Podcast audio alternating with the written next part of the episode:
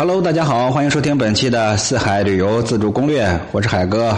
今天是腊月二十七了，离春节越来越近了。我盼望着春天的到来，也希望各位能够在春日里面找到属于自己的幸福。本栏目是我与喜马拉雅电台独家签约录制播出，禁止任何形式的侵权盗版。我们今天来聊的是陕西的临汾，临汾啊。学的不太标准啊，因为有很多的山西的朋友和山西的同学啊，呃，临汾呢，嗯，根据种种的考古发现表明呀，早在十多万年前的石器时代，临汾就有了中华民族最早的原始人群和村落。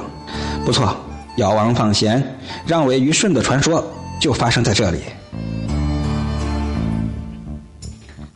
嗯，当你踏入这座城市的第一步，你就会有一种别样的。触动感，有一种说不清道不出来的感觉。或许这就是历史留给这座城市的积淀和底蕴吧。然而，这座五千年的古城，现今给世人留下的深刻印象，不是它的文化内涵，而是空气污染、黑砖窑、溃坝等重大事故。历史的沉淀在经济面前变得如此渺小，着实令人惋惜呀。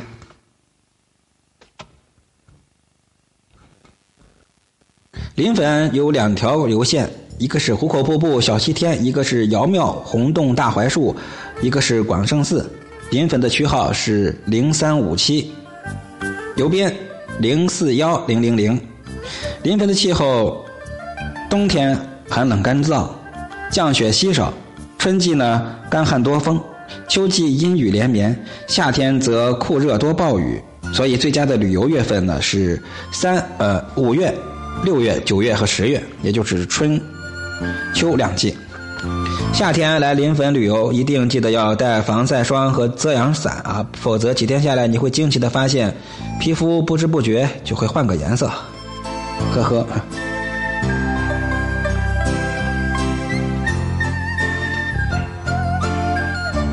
我这节目呀，跟别的不太一样，别的是。节目有些都是恭维话高大上啊，我这个是有什么说什么啊，脾气直，说话是比较直来直去，就是个爽快人。您多多的担待啊。呃，能力有限，这个技术也不高，就是有膀子力气，能跟大伙多唠唠啊。临汾市呢，嗯。开往旅游景点的公共汽车是很完善的，其中到达尧庙的公交有三路、十一路、幺零五、幺零六。打的的话，白天起步价是五五块钱两公里，晚上是六块钱两公里。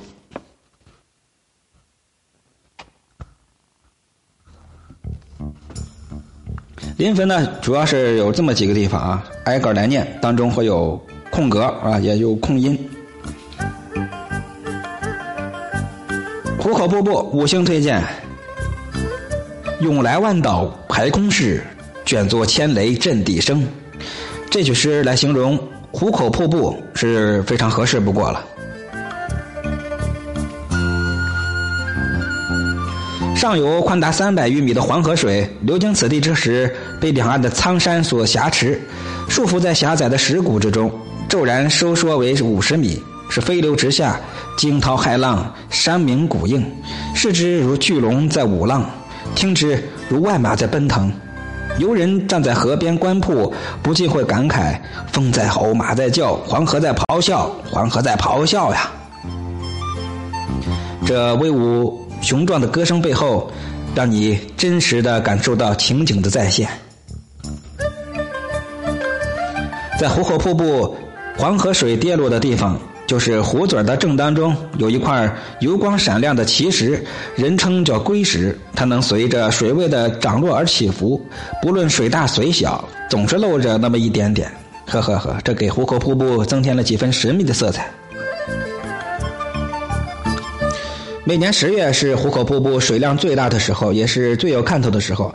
大部分游客会选择这个时间来，但是这时候温度气温很低，最好。备上一到两件厚衣服。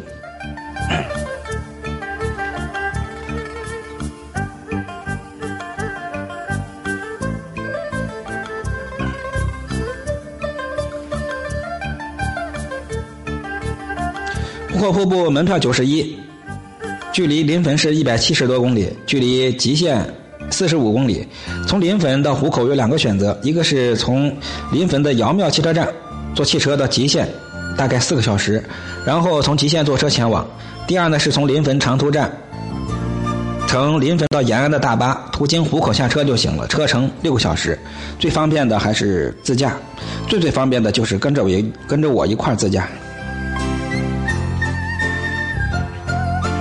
我们每年都会举行走遍中国民族风情采风活动，由我亲自带队，希望各位踊跃的报名，面向全国仅收五名。嗯，相信我们有缘分的话，一定能够共同走在路上。尧庙四星推荐，临汾是尧帝的故城，后人为了祭祀尧王的功勋，就在这里修建了尧庙等建筑。庙庙内啊，现存十多座石碑。记载了尧王的丰功伟绩，门票三十，四星推荐，公交三十一、十七路就可以到。三星，呃，四星推荐。刚才的虎口不用问，是五星推荐啊。广胜寺四星推荐。它是在洪洞县东北十七公里的霍山南路，上寺在山顶，下寺在山脚，两寺相距五百多米。据说八七版的《西游记》的第十八集就是在此地拍摄的。这一集是什么内容呢？大伙去看看吧。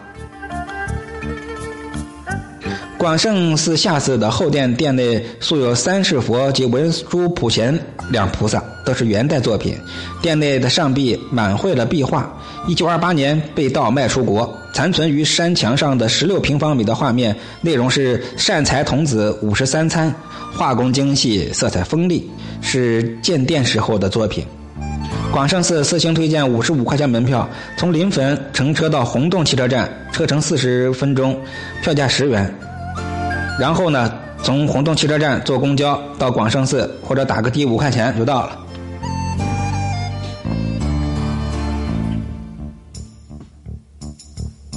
最后说的是洪洞的大槐树，非常的有名。问我故乡在何处？山西洪洞大槐树，祖先故里叫什么？大槐树下老瓜窝啊！自从明朝以来，这首民谣就一直在我国的民间各地是广泛流传啊，甚至在海外华人华侨中也能时常的听到。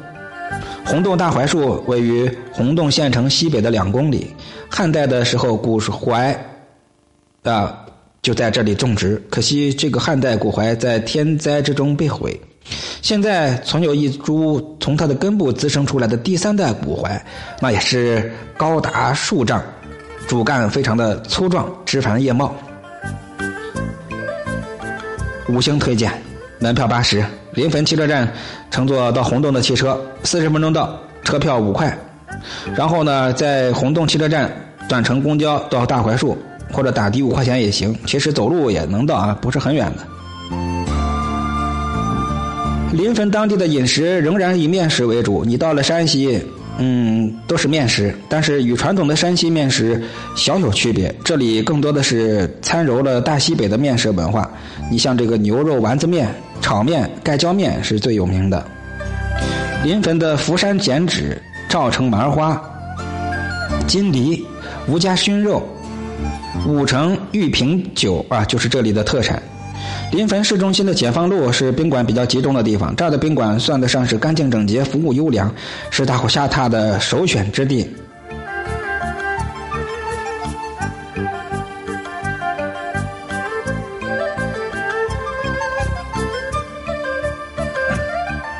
临汾周边还有两个必游之处，一个是谢州的关帝庙。关帝庙是为了供奉三国时期蜀国大将关羽而建的。关羽与文圣孔夫子齐名，被称之武圣关公。在东南亚啊，大家都知道武圣人因为德行卓著，被尊为商业的保护神，叫财神爷，位于文武财神之首。而谢州关帝庙是最正宗、最具有传统意义的关帝庙，也是国内最大的宫殿式庙宇。毫无疑问的是五星推荐，旺季七十，淡季四十二。一般的淡季都是每一年的十二月份到二月啊，这个就不用再说了。